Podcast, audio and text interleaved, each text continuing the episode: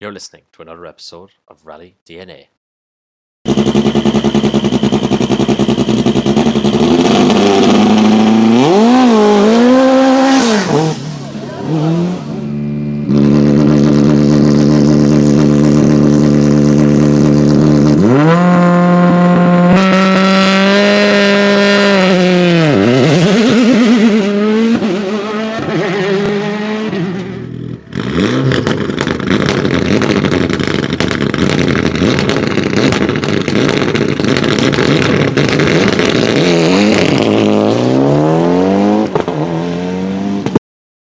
Well, thanks very much for joining us, everyone. Uh, this week we have none other than Ryan Champion uh, as our special guest for the Rally DNA podcast. Thanks very much for joining us, Ryan. That's nice to be here. Thanks for asking me. Welcome along. Thank you. So, uh, going back to the beginning, uh, am I right in saying that you're? You, it sounded like you didn't really have much of a chance in terms of being petrol obsessed from a young age. Am I right in saying that you both your mum and your dad were were rally drivers and, and co-drivers? Yeah, very much so. I mean, I was, uh, yeah, dragged. Well, I don't know if I had to be dragged along to rallies. In fairness, I mean, I think um, I think it was pretty much in the blood from an early age. But uh, I remember the first vague memory I have, honestly, um, is as a five-year-old. My family were Talbot dealers, like literally, like the garage was twenty meters away from here, and uh, and Talbot actually serviced in the workshop that year, and of course, it was the year that the Toivonen won the RAC 1980 in in the in the Lotus Sunbeam, and uh, and I was five, so it doesn't take a lot of working out how old I am now, but um, and and I just, funnily enough, I remember because they were around for a while, you know, they were around setting up, and I remember Avenger Estates. They had some Avenger Estates that they were using for service, and I think some of them might have even been Lotus Engine. My dad subsequently told me, but so I, I vaguely remember the Talbot team being been here that year. Um, and then, um, yeah, dad did a little bit in the 70s, but I was quite young at the time. So I really grew up. He he stopped competing and, and he he'd and got my mum into co-driving for him at that point. And when he stopped competing himself, mum carried on co-driving. So I grew up around mum going rallying. It was just normal to get dragged off to um, South Wales again. Um, to uh, to do a national a national championship rally or whatever it was, and uh, obviously living in North Yorkshire, and uh, it can take quite a while to get to South Wales now, as I go to Walters Arena quite regularly. But it seems to take an awful long time then, in the back of whatever car it was at the time. But uh, yeah, my weekends were, were were usually spent following mum around the country, and that included uh, mum doing the RSC, She did Ypres. She did um, yeah Belgian uh, French events. Um, and uh, inherently it was something that that I always wanted to get into. But that that pretty much meant that I got into co-driving first because not only was she co-driving, but it meant as a, I guess from I don't really remember, but whatever it was, twelve certainly certainly by fourteen because I was already doing. Um, 12 car rallies by then. I was stuck in a chase car or service van or whatever and given a lot of maps because you used to have to use maps back then. Um, and uh, you know told to to get the service vehicle or the chase car or whatever it was to to wherever it was going. Um, did a few 12 car rallies co-driving, then moved on to, um, to stage rallies co-driving before I ever uh, got behind the, wheel on a on a stage rally. As Jamie said, you probably didn't have much of a chance. But was there still a, was there a moment you could put your finger on? You said, you know, I want to actually be part of this and do this going forward because obviously you were going to have a love of the sport growing up like that. But was there a particular th- thing that you could put your finger on then that led to say, yes, this is me now. I'm doing this. That's it. Um, the, the one memory I have, funny enough, is someone did the RAC in, I think it would be 91. I think it was 91 and it finished in Harrogate. So it was relatively local. And it was in the days where they put the winning car on stage and Juha Kankkunen drove the winning Integrale on on stage in the exhibition hall or whatever it was, and um, they played the Finnish national anthem, and he drives on and he hops out the car, and I'm just like, I want to do that. Like, it, I, funny enough, it wasn't even a you know a, a stage memory, if you like. I just remember that, you know, like the the whole Finnish uh, celebration and him driving on stage at the prize giving. I just thought, how cool is that? And uh, but then, funny enough, we were eating lunch in a so it must have whatever date finished can't remember the format, but it was something like a I'm going to say Thursday morning or something, a prize giving, and we were having lunch over the road afterwards, and uh, in walks Juha Kankkunen, and at the time, my dad had just bought me what subsequently I learned was a McKlein calendar. It was the first McKlein calendar I'd ever had, and of course there was a couple of pictures of of Kankkunen in it. And uh, you know, I was always really shy, so I, I, can't actually believe I would have gone across and asked him. I don't know how it happened, but anyway, uh, next thing Kankkunen signed these these couple of pictures uh, for me. So that whole experience I remember and just thought, uh, yeah, um, it's it was it was definitely definitely in the blood by that point. I can imagine uh, Juha was uh, was a good person to to pick as a first sort of WRC celebrity to speak to as well. Um, I think he was one of my first when I must have been about ten or so at Silverstone Rally Sprint, and um, I had an old issue of uh, Rally Sport with me with I think it was the top ten. Can't have been Finnish rally drivers, but certainly the top ten rally drivers that they they thought at the time. And Juha signed it and then made sure to to extend his signature all the way over Tommy and various other fellow Finns photos, just to sort of like just still yeah. somewhere.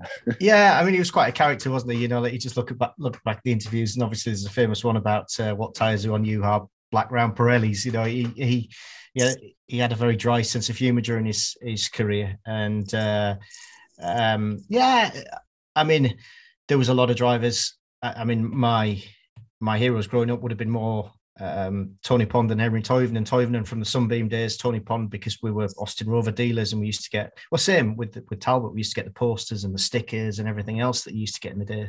Uh, but uh, Kankkunen was definitely you know he was a, just such a cool character, wasn't he? And, and funny enough, you mentioned the Silverstone Rally Sprint track. I actually went round the Silverstone Rally Sprint track with Kankkunen in a, a Repsol Escort WRC. Oh, wow. and uh, that'd be ninety-seven or so yeah, I have the picture somewhere. There's a young looking me sat alongside him. I'll um I'll dig it out and we'll we'll take a picture of it and I'll send it to you or something to share it. So a 21 year old me, I think it was, sat alongside uh, Kankkunen and uh, uh, yeah, that was it. That was quite an experience just to to sit alongside him as well. That must have been pretty special, yeah. Yeah, I mean, look, I've been lucky to sit with a few world champions now, but that was uh, yeah, he was definitely the first. You know, I'd never sat in with a world champion, as it were. So um, uh, when I said that, I'd never been in with Burnsy at that point. Actually, no, he hadn't won the world championship at that point, so so I hadn't been in with a world champion at that point. But um, uh, yeah, I mean, and I always loved that, and I still love that now. I still love getting in a car with somebody good and just watching what they do with it because um, it's never, you know, normally you get in a car and it's not different to what any other driver does. It's just the sheer confidence. That's what you see with a good driver, you know, just doing exactly what needs to be done at the right time. And that's that's what makes the difference. And any yeah, different techniques and such like. And and you can just learn so much by sitting in with a good driver. Um, I, I really enjoy that and, and find you can you can still pick up quite a lot just from from sitting in with somebody who is of, not necessarily of that level, you know, of, of a very good level. You can you can uh, you can always pick stuff up. Um, we touched on this already on your, your long drives to Walters or to South Wales, but I mean, I've always considered Yorkshire to be certainly for England that the kind of one of rallying's homes. Would you would you have said that that was a, a factor in your early career? You know, being from when you're from, where you're from, was it helpful? Know, as a home as a home counties lad, for instance, there was Naffle Rally. Well, there we are. so uh, yeah, sat next to me is the, the Yorkshire Rally Mafia book that, uh, that Jonathan Pullen just just wrote recently, and yeah, I grew up around that, and Dad used to supply a lot of the, a lot of them tires, you know, like. Um, sort of Yuck Hodgson, who's who's a local rallying legend, would have been friend Yuck of Speed. Dad's, and yeah, Yuck Speed and Steve Bannister was a was a, a long time customer of Dad's, and um, you know the other to the rallying legends locally, Piggy Thompson, who of course Craig Thorley, my co-driver, co-drove for Piggy when when uh, when Craig was uh, earlier on in his career, and um, yeah, so I grew up with these names. Um, Andy Elliott, who had the well, still has a nightclub in York, funnily enough, and, and these were all. Uh, you know, like heroes of mine, and then subsequently Pete Slights, who who Mum sat with, who uh, again, uh, yeah, there we go. I, I haven't organised these props, but there's Pete's Metro.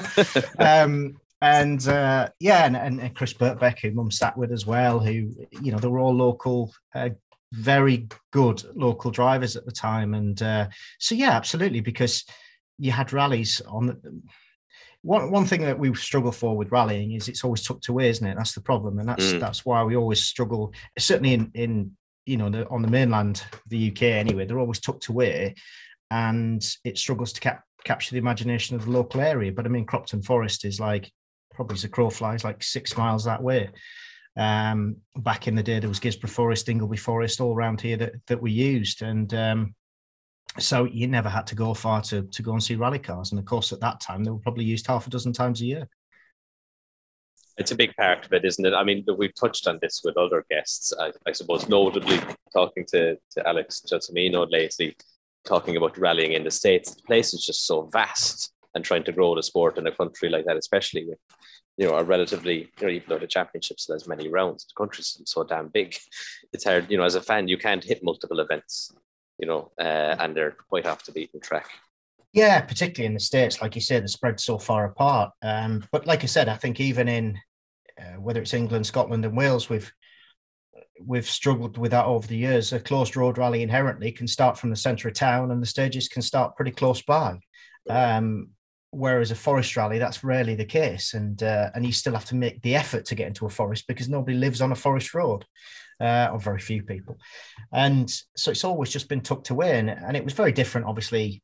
I mean, we all know we all we all sit there and watch uh, um, watch YouTube, all the all the videos of uh, of the whatever area you like to pick. But the, at the time, there was what probably three channels on TV when rallying was was big, and people were willing to spend you know a couple of hours or a few hours in the car to, to go and see this this exciting sport. Whereas nowadays people just want everything instantly, don't they? And people aren't going to get in the car and drive for four or five hours just to see a car for 20 seconds if you're lucky.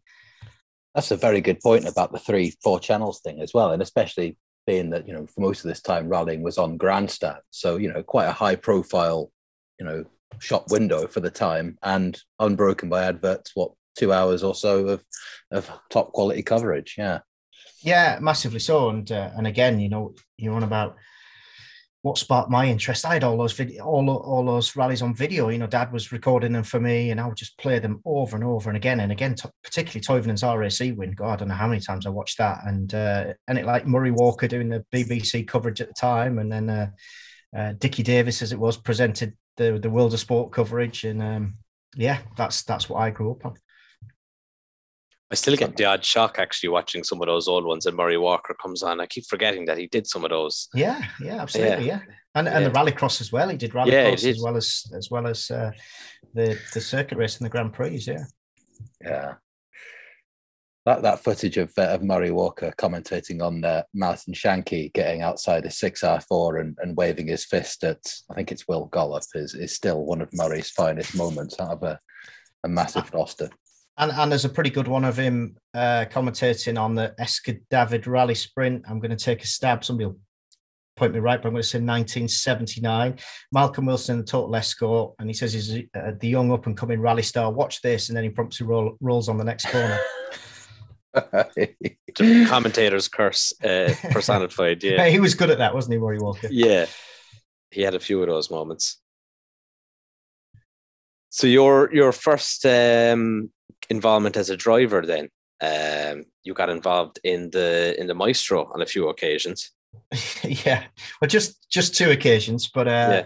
it was dad so like i already mentioned we were austin rover dealers at the time and dad had uh-huh. been rallying an escort and uh, my grandfather decided it would be better if he uh, if he drove something that the family business actually sold and uh, so his uh, his group 4 bda was sold to uh, to buy a maestro so it was a brand new brand new Maestro. I remember we picked it up during the 85 RAC because mum was away doing the rally and I'd been allowed to go at the start of the rally on the Sunday. And then dad and I picked this brand new Maestro up on the, I don't know, whatever it was, uh, let's say the Tuesday or Wednesday night from the main dealer in Scarborough. And then uh, it went down to Silverstone to be to be prepared. And, and dad did, dad did like, I don't know, four years in the Maestro Challenge. And albeit the car wasn't wasn't the most exciting, the championship was pretty good. You know, people forget that we just mentioned Malcolm Wilson, Tony Pond, David Llewellyn, even the likes Damon Hill, Gary Brabham, they all drove the celebrity car because it was an Austin Rover supporter championship.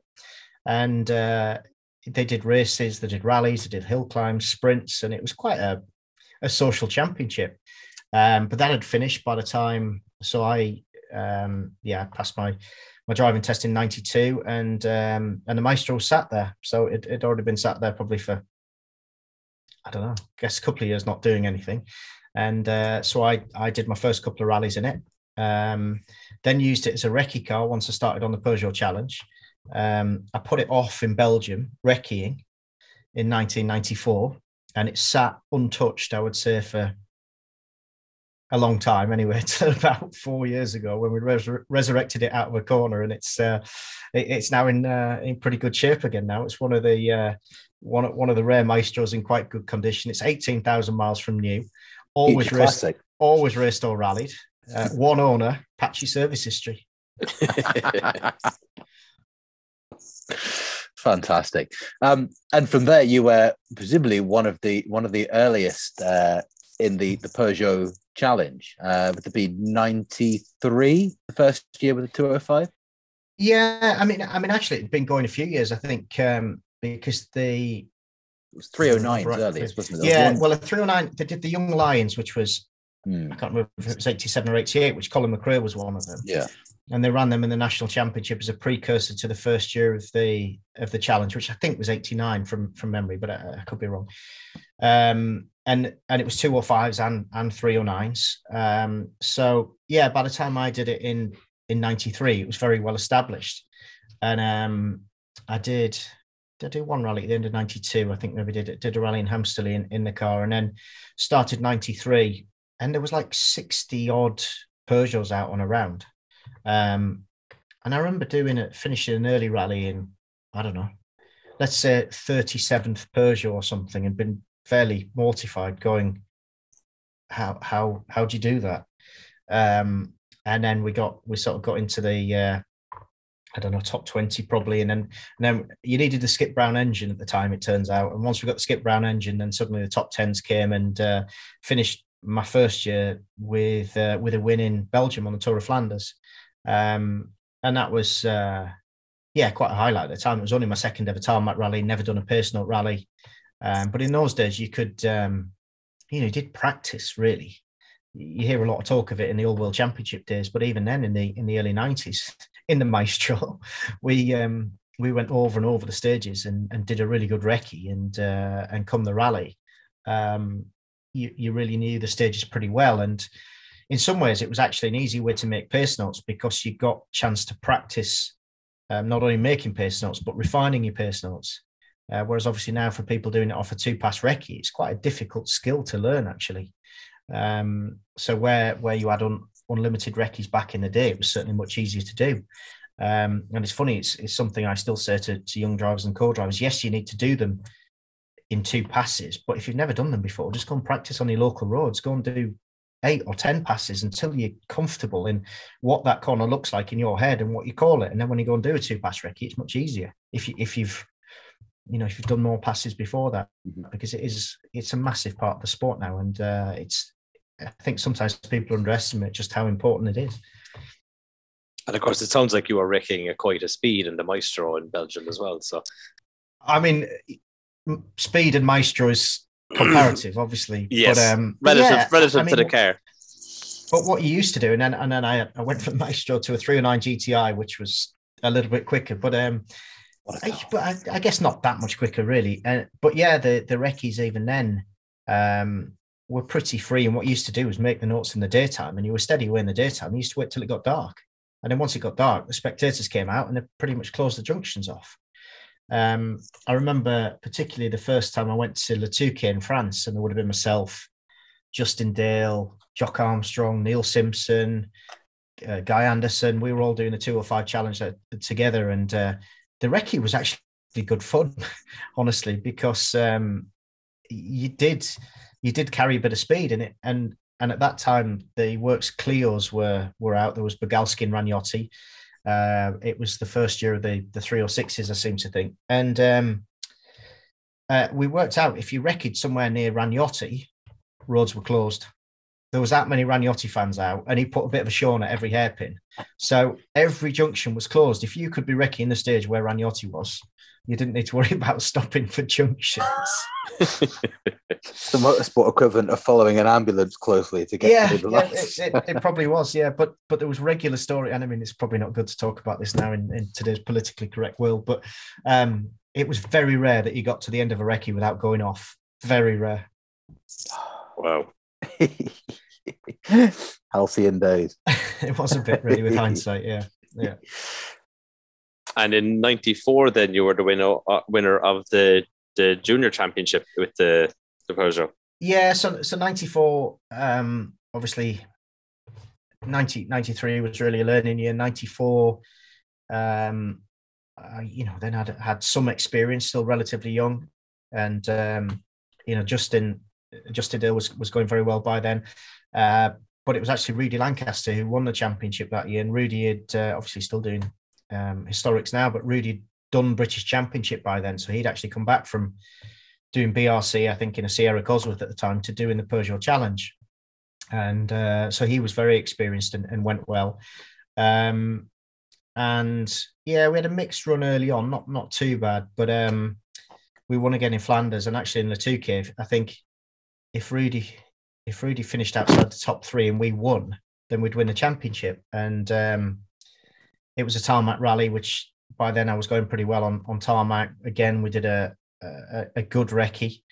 Um, I was actually feeling quite confident going into it, and um, uh, the first stage was wet, and I set the brakes up in the dry, and hadn't just accounted for the fact I might have a bit too much front brakes, and literally locked up at the first junction and lost four minutes in a ditch. And we fought back to second, uh, but pushing quite hard, I think, because Justin was leading the rally and we went off again and we ended up fourth. So, yeah, second in the championship that year, um, which, uh, yeah, was a shame. But I mean, whether it would have changed anything with with hindsight, I'm not really sure. So, um, but it, you know, just the lasting memory of those those events is just how many cars there were out on the rallies.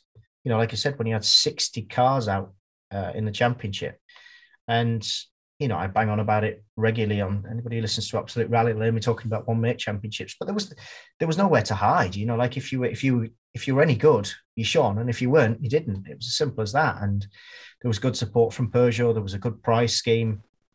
Um, obviously, you had to buy the parts from from Coventry, so they made good revenue out of it as well. But it just it worked all around. Um, you know, there was there was supported drives at the end of it, like I said, prize money, but ultimately they made money. They made money as a business as well. So, uh, as well as selling more more Peugeots out of it. Um, and that, those those championships are, are very sadly missed, particularly in UK rally.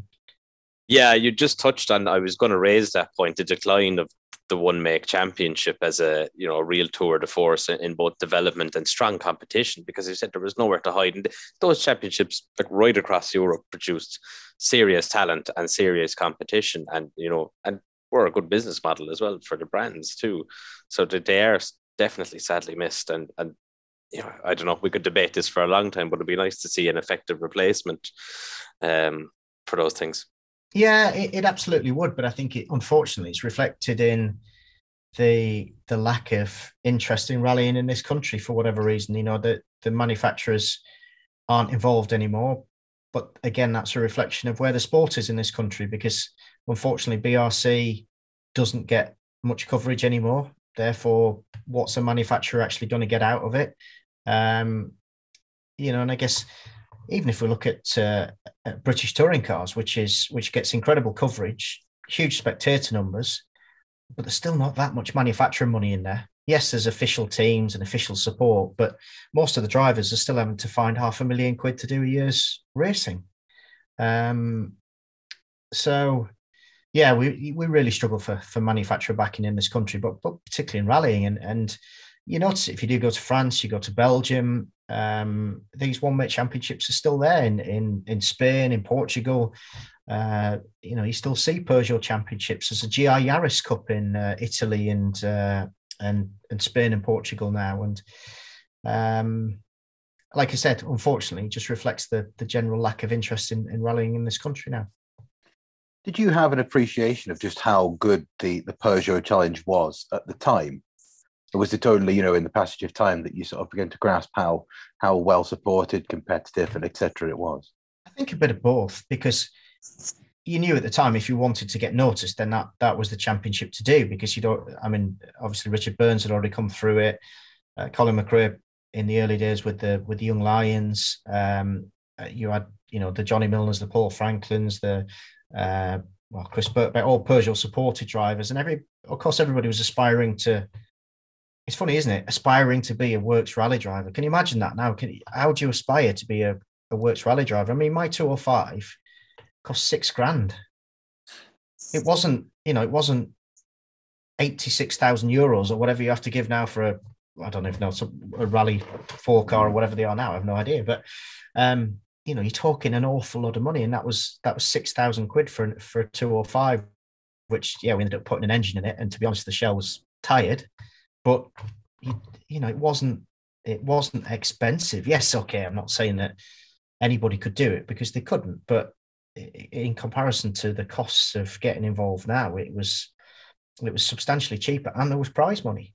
Mm-hmm. Um, so yeah, I mean, it was obvious what the Peugeot were putting money in. That Peugeot was supporting not only young drivers, but they also had a works rally program. Um, there was progression there, and uh, it it, uh, it continued. Obviously, I mean, Peugeot did it all the way through. Um, the, the 306 Championship didn't really get the numbers in quite the same way. But then, of course, the 106s, 206s were were incredibly successful as well. Um, so, you know, they they really did at the time run the best one make championship. I think you're completely right. I mean, and and, and the link to the the 306. I mean, that's that that must have been a fun car to drive. The uh, the S16. Um, and was that a natural progression for you?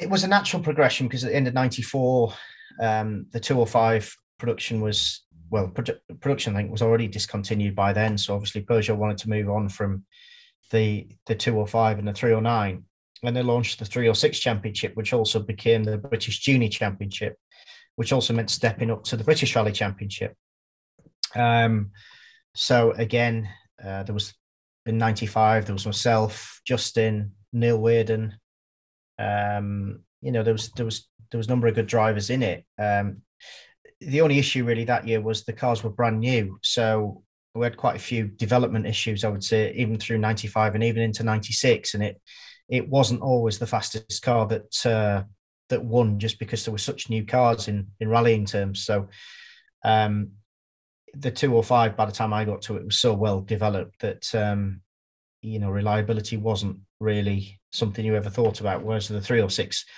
it, it did throw a fair few issues, and, and like I say, some some came out better than others with that. But nonetheless, it was yes, it was still a it was a progression. It was um, almost a natural move because that that took me into the British Championship, and, and like we said, we into starting to make pace notes on every rally, starting to make pace notes on gravel for the first time, um, and you know, and, and BRC always was a a fantastic place to develop. I mean, it's it had some of the best rallies. I would say some of the best rallies in the world. You know, going to the Isle of Man, the Manx International at the time was just incredible. Ulster rally that lasted.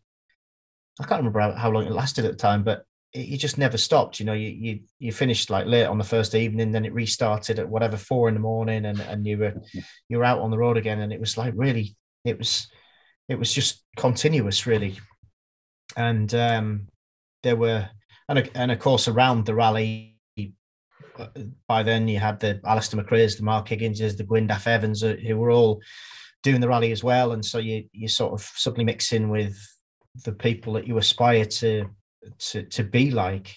Um, and, and yeah, and that, that was suddenly very different to doing BTRDA rallies, I would say how much of a challenge did you find switching to, to making your own pace notes at that time? Was it was it a big challenge? And did you then find you I presumably that, that it was actually a much better way of doing things as well? Yeah, I mean, like I said, I think I was lucky in that I'd done the, the tarmac rallies at the end of so the the 205 championship tended to ramp up during the year to do the bigger rallies at the end of the year. And um, because I'd had the experience in France and Belgium of making my own pace notes with a, a relatively unlimited recce, mm-hmm. then um, it was easier to come to a limited recce on the on the on the gravel. At that time, the tarmac rallies weren't limited. The Ulster, but the Ulster Rally recce, you only got two days to do it, and you could only physically get around everything two or three times at the most. You know, you were literally uh, running. It, was it was a full on recce the Ulster Rally at the time. He just never ever stopped.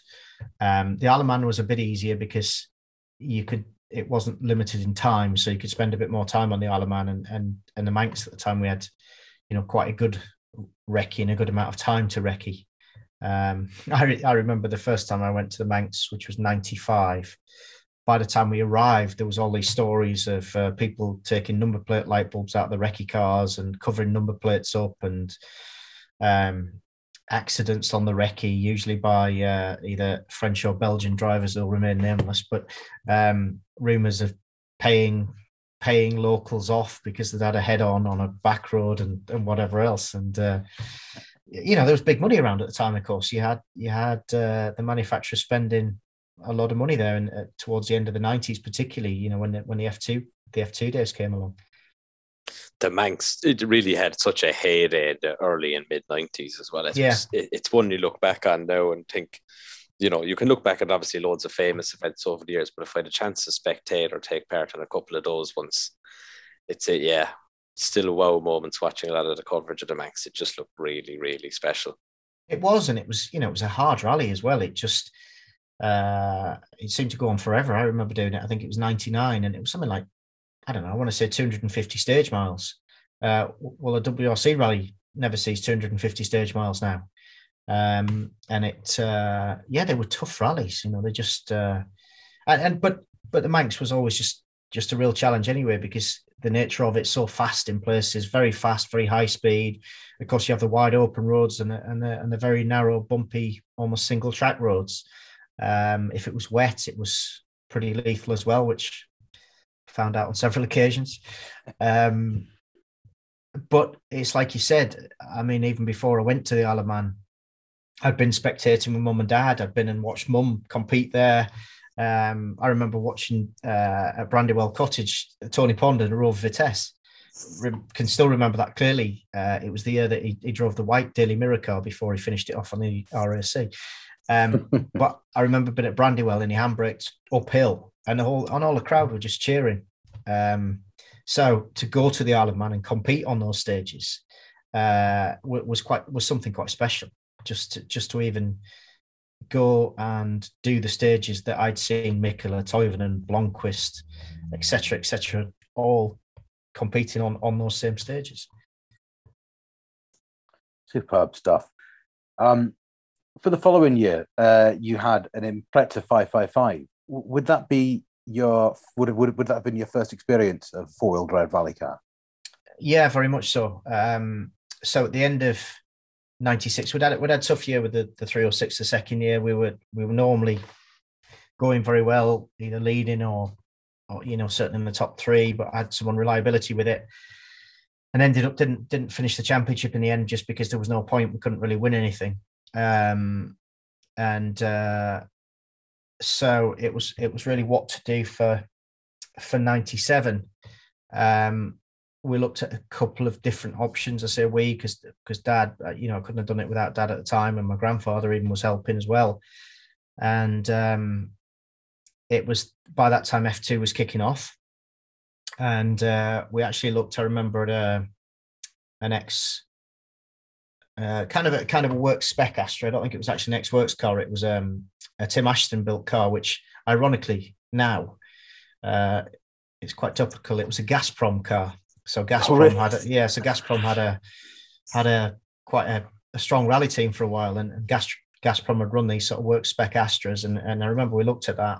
Um, but the sheer running costs of the things, even then, you know, was was very expensive, and in comparison, a, a Group N car was was relatively cost effective, and and actually that that Subaru we ran in '97 was a recce car, and uh, we bought an ex recce car from Prodrive. It was a it was Kenneth Eriksson's recce car from 1996. Um, and literally, I mean, we we put a, a, rebuilt, had the engine rebuilt, put a restrictor in it, and um, you know that was more or less it. Uh, we went and, and did the British Championship with it. So it it it was relatively cost effective for for what you could you know what you could achieve with it.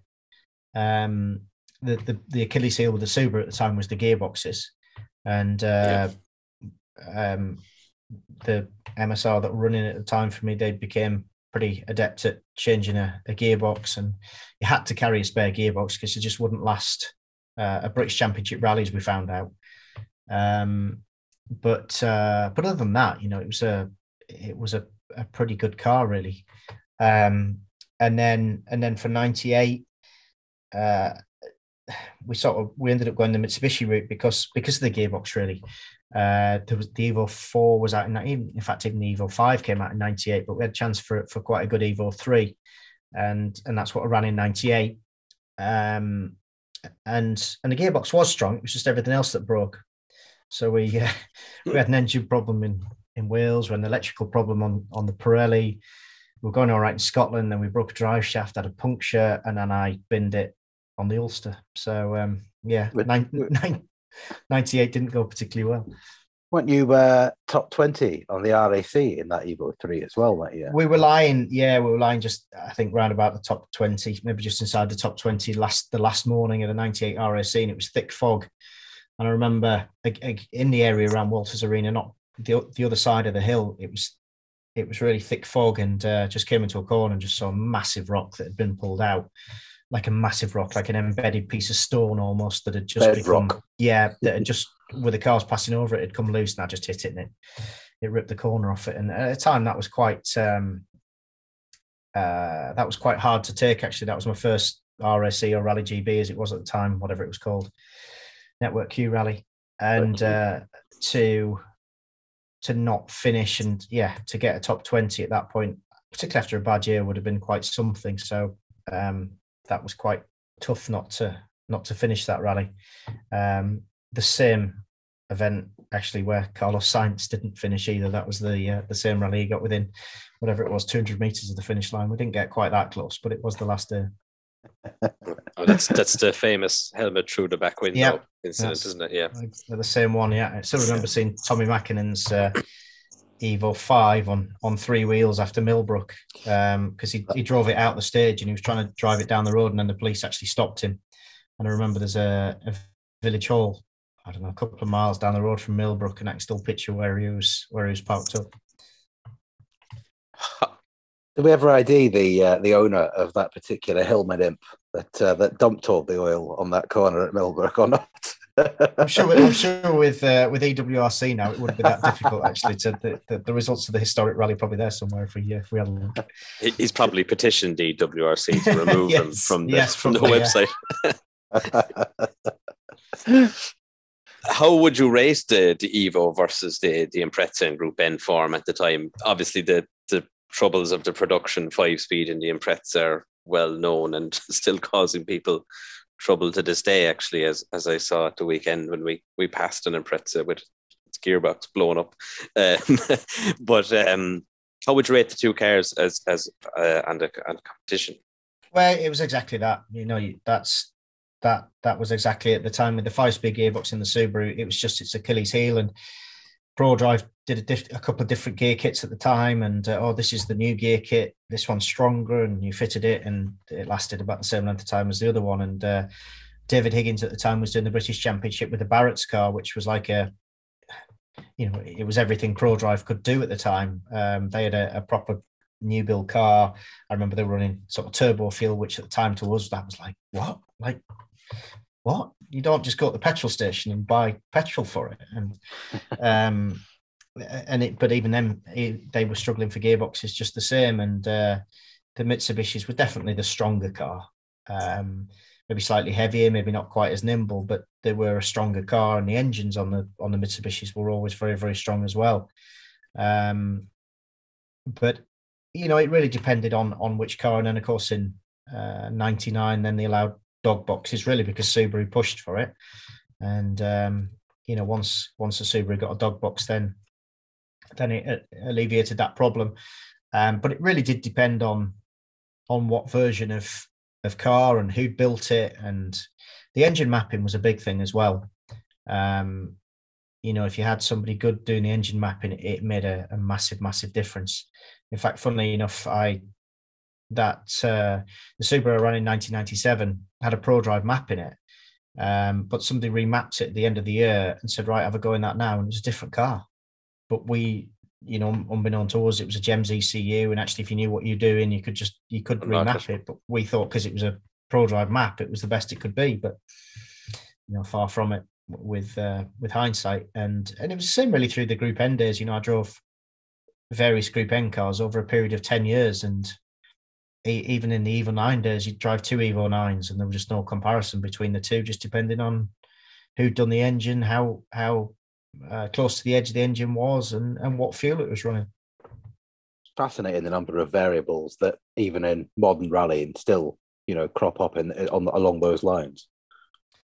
Yeah, yeah, yeah, it is. Um, and like I said, by then, uh, obviously, turbo fuel was was was was normal, really, particularly at British Championship level. And uh, again, the difference between a pump fuel and a, and a proper turbo fuel, whatever it was at the time, Shell, Elf, whatever. And it, of course, the car had to be mapped to that. But I remember doing a back-to-back test one day between the two, and and just not necessarily the top end, but in the Group N cars, the, just the mid range and the torque was um, the difference was was was quite noticeable. Of course, it's much healthier for for the engines as well. Probably much, Yeah. much less chance of detonation as well. yeah, absolutely, much much more consistent, um, higher oxygen content, better better burn. Uh, obviously, at the time it was higher oxygen content as well, so sort of one or two as opposed to um, 98 or whatever you were getting at the pump at the time. So, yeah, it was it was a, a big advantage to be running a, a proper fuel. But of course, uh, I don't know. Even then, you know, it was it was incredibly expensive compared to to pump fuel, and, and God ever more so. Um, but you know, it wasn't a new thing. I remember a friend of mine was involved with uh, Nissan with the GTIR, like back in like 1991, and and, and I remember him talking of fuel at 10 pound a litre in 1990, 1991 because they were just brewing their own fuel effectively, um, and obviously all the teams were at it, and it, it just made such a big difference in in performance that um, uh, you know there's no wonder things eventually became a little bit uh, a little bit tighter regulated and control fuels and all that because you know the, the the normal additive at the time like back in the early 90s was toluene like whatever it is paint thinners or whatever it is. I don't know what it is but I, I remember if you spilt it on the floor it would lift paint off a workshop floor within seconds. It wasn't nice stuff but um it was a cheap way to make uh, go faster fuel. It's also intrinsically associated with the uh, Toivonen incident, isn't it, Toluene? Um, or at least one of the theories that I hear banded around. Um, yeah, I mean, like you say, there's there's a, there's a few, isn't there? With was it, oh, yeah, nitrous has been mentioned a few times as well, hasn't it? And whatever else, but for some reason the car exploded, obviously, and it it, it wasn't uh, it wasn't a massive impact, was it? Unfortunately, and um, obviously quite topical at, at the minute. Um, been that time of year, and uh, yeah, I mean that was a, a, a huge loss to the sport. And and like I said, when you see the actual size of the off, it wasn't a big accident, and uh, yeah, very sad loss for the sport. That. Undoubtedly.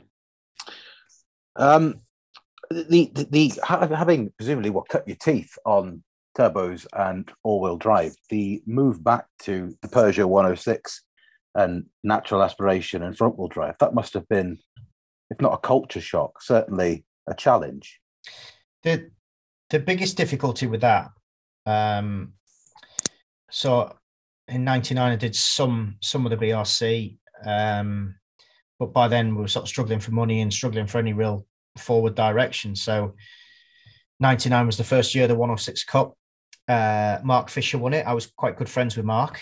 Um we met in a a bar in letterkenny at about four in the morning on the donegal rally. Um and uh, we we sort of became friends after that. And um, anyway, Mark had won it in '99. Says you've got to do this in 2000. So so I went to do it. Um, but we just talked about notes. I actually struggled going back to organisers' pace notes at the time, and when you when you got so used to driving on your own personals, and and then by then I was against a, a new breed, so it was then Gary Jennings, Rory Gallagher, young bloke called Chris Meek. Um, there was uh, you know there was a whole host of of quick drivers in the 106s, and um, it took me a while to just get used to.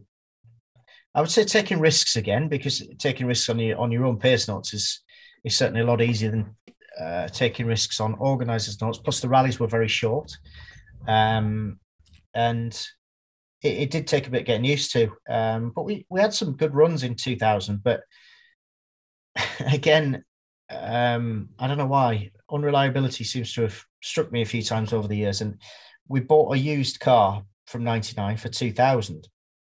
And we didn't realize at that time how weak the body shells were because a, a Peugeots aren't really known for their for their strength, particularly a 106. I mean, it, it didn't weigh anything anyway. And we had drive shaft problems on a couple of occasions, and it was the chassis legs were flexing. And the car was only like whatever 18 months old by by this time, and there was like flex in the body shell. And uh, yeah, anyway, we we ended up with it with a couple of couple of non finishes that we shouldn't have had. Um, went back to uh, to Flanders that year. So Flanders was the last round of the championship. We couldn't win the championship by then.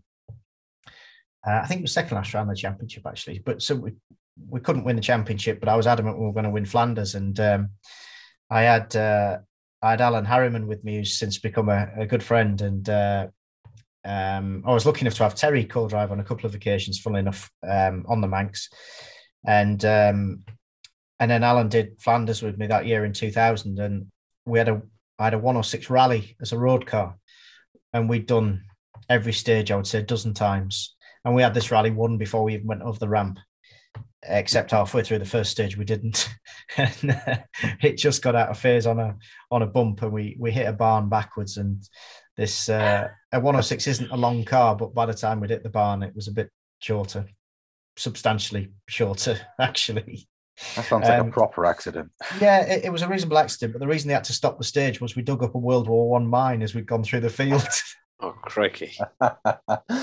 wow, that's that's both my interest in the war and rallying together. Yeah, yeah. So uh, anyway, it needed reshelling after that. 2001 when it did go better. Um, Rory won the championship, but we had some good battles that year. Like I said, between Gary, Chris, Rory, and myself, a few others that were in there as well. Um, that that was a, a, good year. You know, just just everybody going like idiots in, in 106s. We did some good rallies. Um, well, we did some good rallies, and then it was that was the year of foot and mouth, of course. So um, the first round was the Rally of the Wirral, or the Rally of a Thousand Corns, as it uh, as it became known. So, yeah, we, we did a mixture of rallies that year. Um, but but good memories of the 106s because again, it was just back to close competition, really, and uh, the, yeah, everybody was just just on it, just absolutely on it.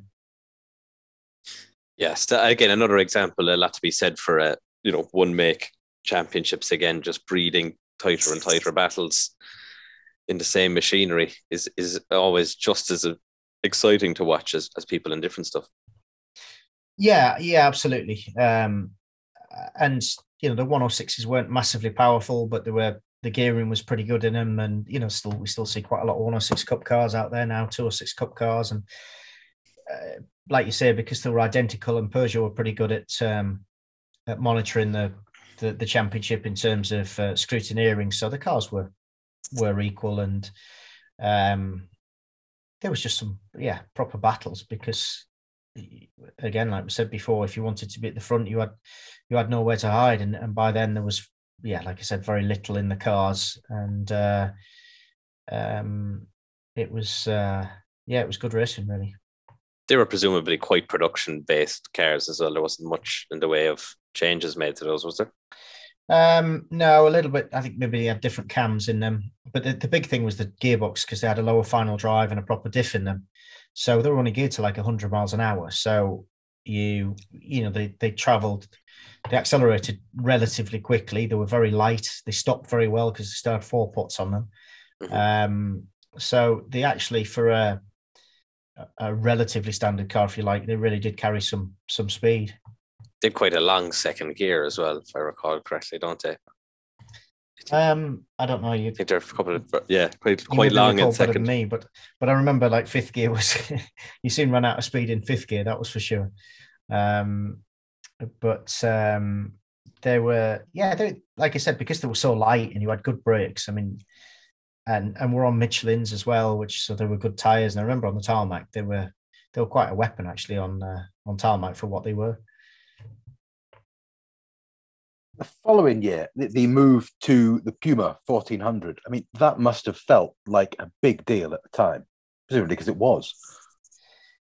Um, yeah, I mean, that came about really through through my my longtime friend and and mum's longtime friend Chris Birkbeck. So Chris, by then, had been running the, the, like a Ford satellite team for quite a long time, from really from what would it be? I think '96. Maybe he was running the the RS 2000s, and uh, maybe most well known for running the Simonite sisters with the, the auto windscreens car. But you know, Chris had three or four of the RS 2000s at the time.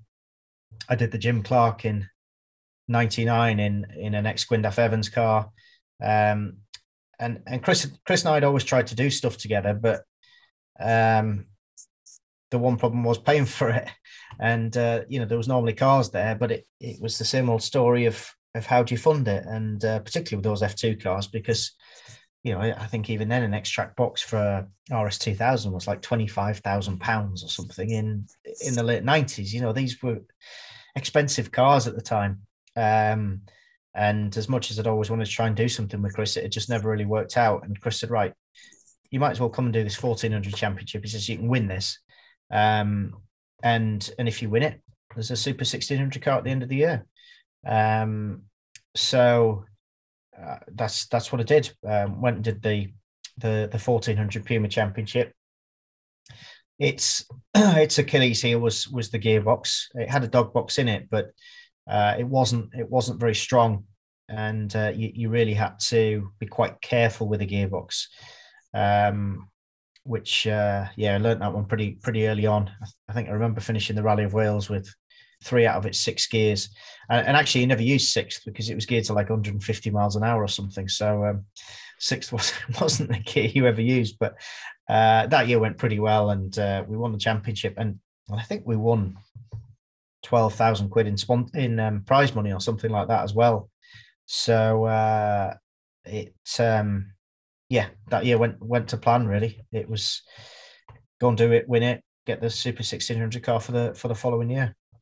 I must admit, I'd forgotten how much um, production kit was carried over into the 1400 Puma. The the live back axle for one, and the, the standard, presumably strengthened IB5 gearbox casing as well, which presumably was a factor in the the aforementioned gearbox issues. Yeah, I think that you know the gears were quite small. The the drive shafts came out of I think maybe a V6 Mondeo or something like that, and the hubs were, I think it was V6 Mondeo. I could be wrong, mm. but there was there was some drive shaft issues with them as well. I mean, fundamentally, if it had been lower geared, it would have been quite a good car. It was the gearing; it was just just really over geared, but we were limited to what we could run on the in the championship, and it was on uh 17 inch wheels on tarmac as well. It, was just uh, yeah, the gearing was very long on it, but um it fundamentally could have been a good car. It just it just was always a bit short of development. The fourteen hundred. So the sixteen hundred then must have been just really day and night between that car, was it, or, or did it feel quite similar to begin no. with, and then it quickly revealed itself to be a totally different? No, it was beast. a totally different car. I mean, uh, obviously the the first thing was the transmission would it been sequential, um, uh, flat shift, much shorter gearing. Um, no, it was a, a, completely different thing to drive. The, the thing about the Super 1600 car is you could be doing 25 miles an hour and it still feel like it was ripping your arms out. Um, that car, you always felt like you were going fast, regardless of what speed you were doing. Um, uh, the but even with the the 1600 car, it it really didn't have the level of development that a lot of the competition had because at the time it was this hundred thousand euro price cap um, that the FIA had introduced, and Boreham developed the car to the hundred thousand euro price cap. Whereas if you went and bought a two or six or a, a Clio or uh, whatever else it was at the time, you could buy a kit of parts for a hundred thousand euros. Um, it's a bit like with the uh, with the R5 cars now or the Rally 2 cars. What what you want a sump guard? Really? Oh, and you what a trip meter and a you want oh you actually want a footrest and and really uh, you want a roof vent in it and, and so on and so on. And suddenly it's like, you know, for one you can actually rally, it's suddenly uh, 30 or 40 grand dearer. So the same stands uh, stands today. That was uh was that an ex Francois Duval car? Yeah, it, it, was. Yeah, so it was um it was the car and the Monty yeah car. yeah it, it it again that didn't all kind of pan out quite as planned because um, we won a championship and the deal was the loan of a 1600 car for the year um full spares package in fact we've got a transit van full of spares from Boreham car was was prepared from Boreham and I think at the time the deal was something like thirty thousand pounds in in cash to run it. And I remember going to Chris and saying, "Right, what else do we need?" and I think it was like another sixty or something even then to do British Championship. I think it was something like a ninety thousand pound budget. Um, and anyway, long story short, um, Boreham came up with a plan uh, to to put me with uh, with Rally Sport Ireland, and it and I ended up getting run by by Stan Harper out of out of uh, out of Ireland, which um, that was great. All worked out in terms of funding because it meant I didn't have to find any more funding. But uh, Chris and I had sort of put the whole plan together to to do that year together, and that that that had been the hope, but it, it didn't quite work out like that.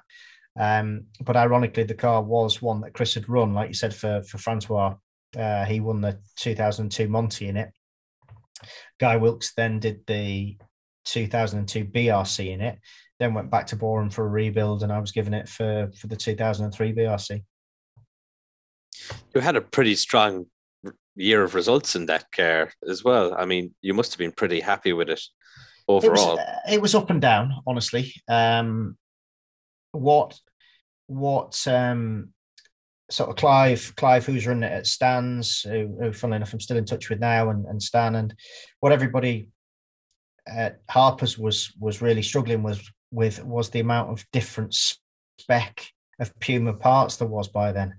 There was there was evolutions and evolutions and evolutions, and um, obviously the car had just been rebuilt from Boreham, so you assumed it had the right spec of everything. But we had a Boreham mechanic coming on each rally going, well, that's the wrong spec, that's the wrong spec. And what are those ramp angles and the diff? No, you don't want them ramp angles, you want this ramp angle. And oh, that fan, no, you don't want that final drive, you want this final drive. And so, um, yeah, even by then there was a, uh, like I said, the, the car had developed and, and there was different specs that we weren't always knowledgeable about. And obviously it was difficult because Chris was running running rival cars, albeit under the same Ford Junior Team umbrella. But I didn't really think I, I could go along to Chris and say, what do I need to be using? What what what do I do with this? What do I do with that?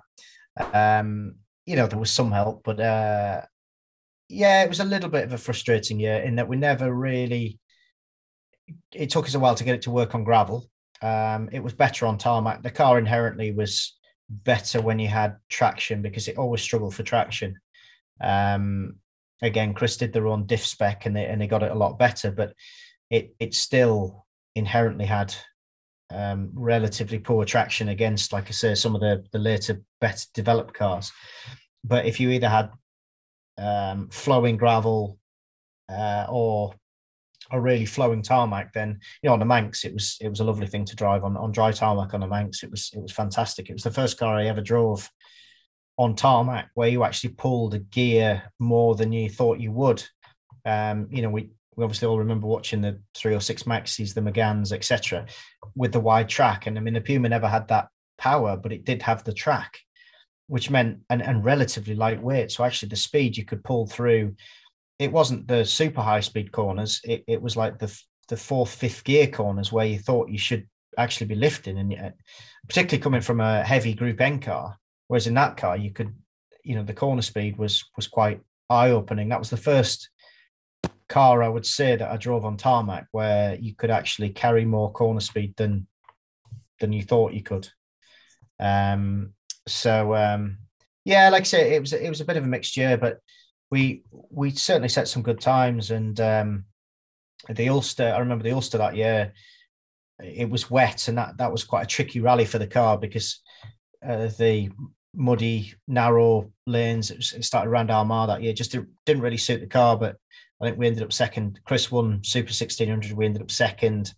Um, we should have won the Manx, and I, and I made a mistake on the last day. That was my own fault. We were we were leading uh, Super 1600 last day of the Manx and and cruising honestly, and uh, it was dry, and I just simply made a mistake. Um, I, I think probably the only mistake I remember making in that position, you know, that like a the only unforced error, if you like, where didn't have to do anything. All I had to bring do was bring the car home. And you know, we've heard a lot of people talk about it over the years that that it's not always easy to do that. And um, that rally still hurts.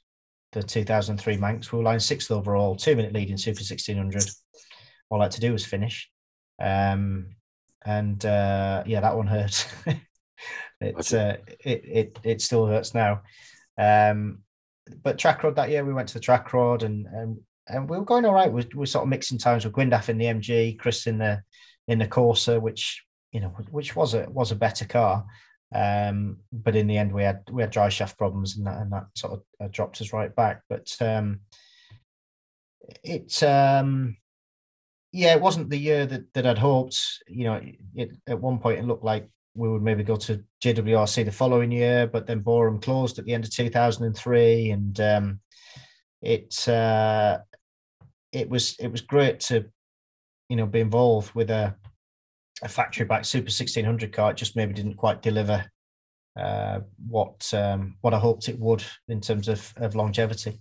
Um, but you know, I, it was still the right decision to make at the time. It was the right thing to do, and and it didn't work out for various reasons. But um, you know, I think we all know rallying doesn't owe anybody anything. And uh, looking back, it was still nice to uh, do a year in that car. Really, what a car as well. I mean, in terms of an outsized impact it's had on on rallying in terms of culture.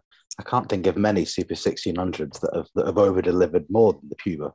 No, I mean it was a great looking car. There's no two ways about it, and even now it it, it still looks fantastic. And, and I think it's the same with the Meganes and the 306s. They're just cars that look right, don't they? Um, and and for all the the interest around the two liter kit cars has obviously been there for a long time. There's a there's a there's a real subculture of interest around Super 1600 cars now because they were factory developed proper rally cars and and you know, they sounded fantastic. They, uh, I remember somebody saying that to me on the Trackrod. An escort, local escort guy, came up and said that sounds better than a BDA um, in the in the forest, and uh, they were they were they were cool cars. It was a it was a good category. Um, I think the problem was towards the end, it just got so expensive. Like, a, I mean, it was never cheap because there were effectively, albeit there were these hundred thousand euro cars. I, I think that was extended maybe to 120 at the end, but you know, if you look at the cars that ended up in that category, the the C2 and the uh, and the Swift,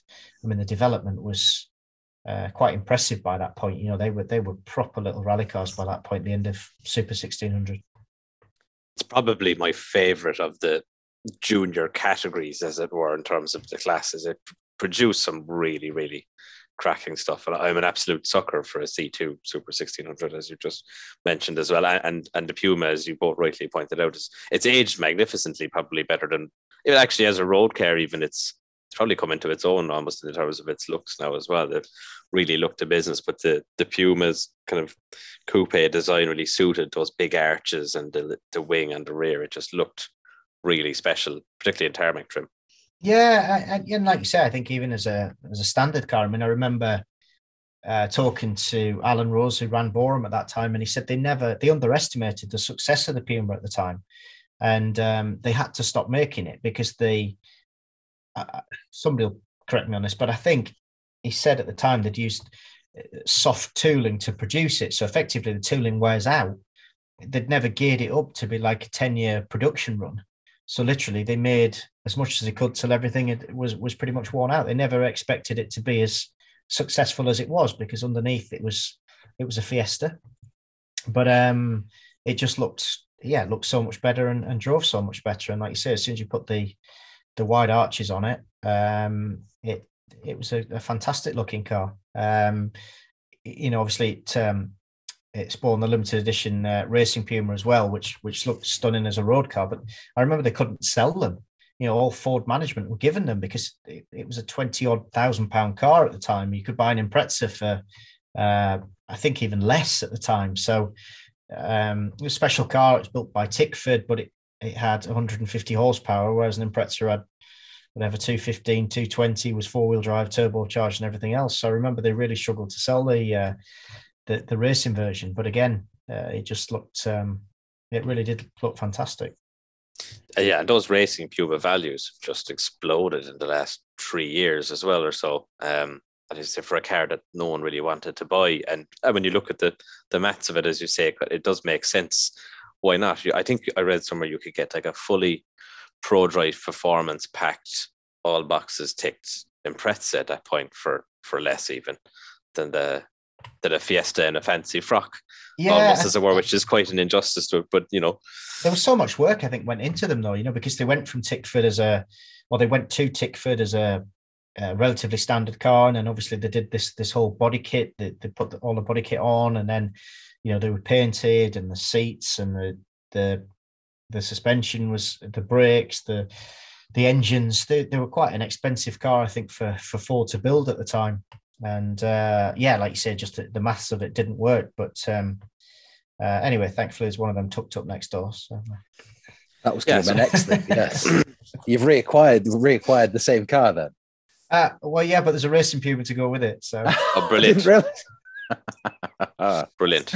Yeah, um, so I sourced a racing puma for a friend of mine a few years back, and uh, and he had it for about four years, and it sat in it sat in a shed for the last two years of it, his his time with it, and I bought it in a bit of a sorry state, and it's again that's that's another slow project, but um, that one will come back to life eventually. So um, yeah, there is a there is a a racing puma there, but I uh, yeah I sort of kept track of where where the original Super 1600 car was um, at the end of 2003, it was it was uh, sold into uh, sold into Ireland from from Boreham.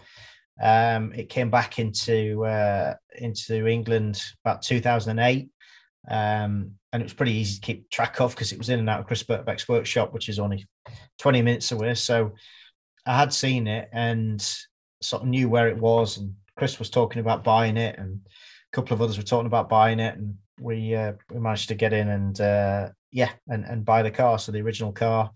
Um, Chris did kindly give me the uh, the FIA Gull logbook that he still had in the top drawer of his uh, his filing cabinet for it. So um, all the paperwork's there to to support it. And, and as we said before, it was the the Duval Monte car. So uh, the only Puma ever to win around the the World Junior Championship. And I've got um, thanks to Colin McMaster, I've got some pictures of, of the car at the Palace so there's there's Prince Albert stood by the stood by the car, Max Mosley, Dave Richards, and and, and Francois Duval with with the car. So quite nice. Um, uh, yeah, quite nice mementos. The only thing I haven't got, which sits in Chris's office, is his original rally plate, but he won't let me have that. Sure, you'll start working on it. No, there's no chance. There's no chance. He's not giving me that. He says I'm not having it.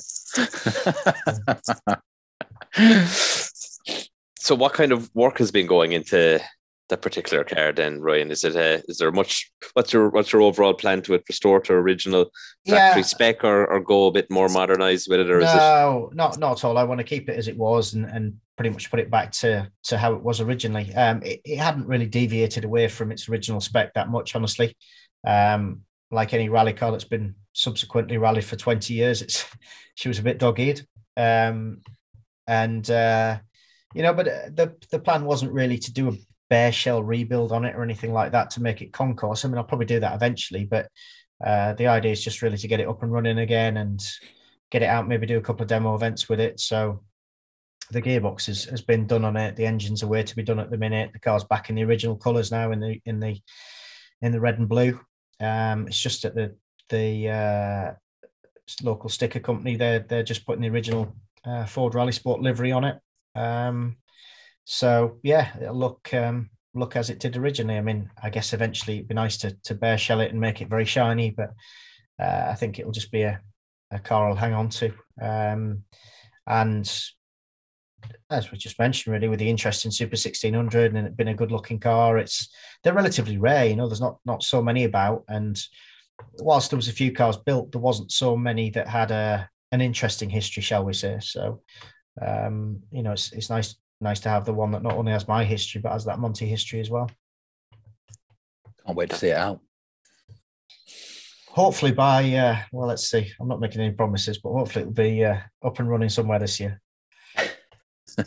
Very brave of you to actually pin yourself to a deadline. I was going to ask, was there a particular ev- event that you had planned for it, but that would be putting you under too much pressure. Yeah, as long as he doesn't say the year. yeah. yeah, that's it. That's it. I um, yeah, I don't know. We'll see. We'll see how things uh, things pan out. I have an idea in my head, but I'll I'll leave it in my head for now. it's hey, one one thing it is definitely going to do, and it's a, it's something I've never done, and uh, I uh, we'll maybe talk about it in a bit, but obviously I had the Subaru there for a while, the 555 car, and I always wanted to take it to, to Rally Legend and, and never did. Um, to be honest, the cost of taking that car there always scared me, but um, and there was always, you know, I think it's one of those events that no matter what you turn up in, somebody will always turn up in something better. So uh, I think the Puma has to go there. The Puma with a straight pipe there should be uh, quite good fun. So it's definitely going to Rally Legend. Probably not this year, but it will go there in the future. Sign me up.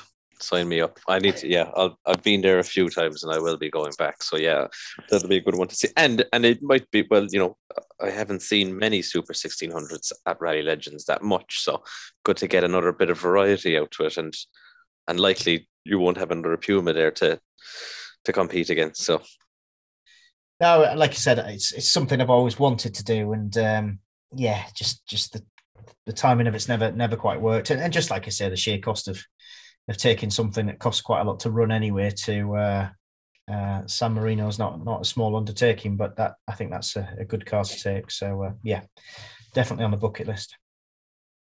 Well, folks, we're going to pause it there for this week. Uh, Ryan, Jamie, and I did natter on for quite a while. I mean, he's a very interesting chap, and uh, you know, plenty of great stories to share. So we have split this into two parts, and we release part two next week. Thanks for listening, as always. Bye bye.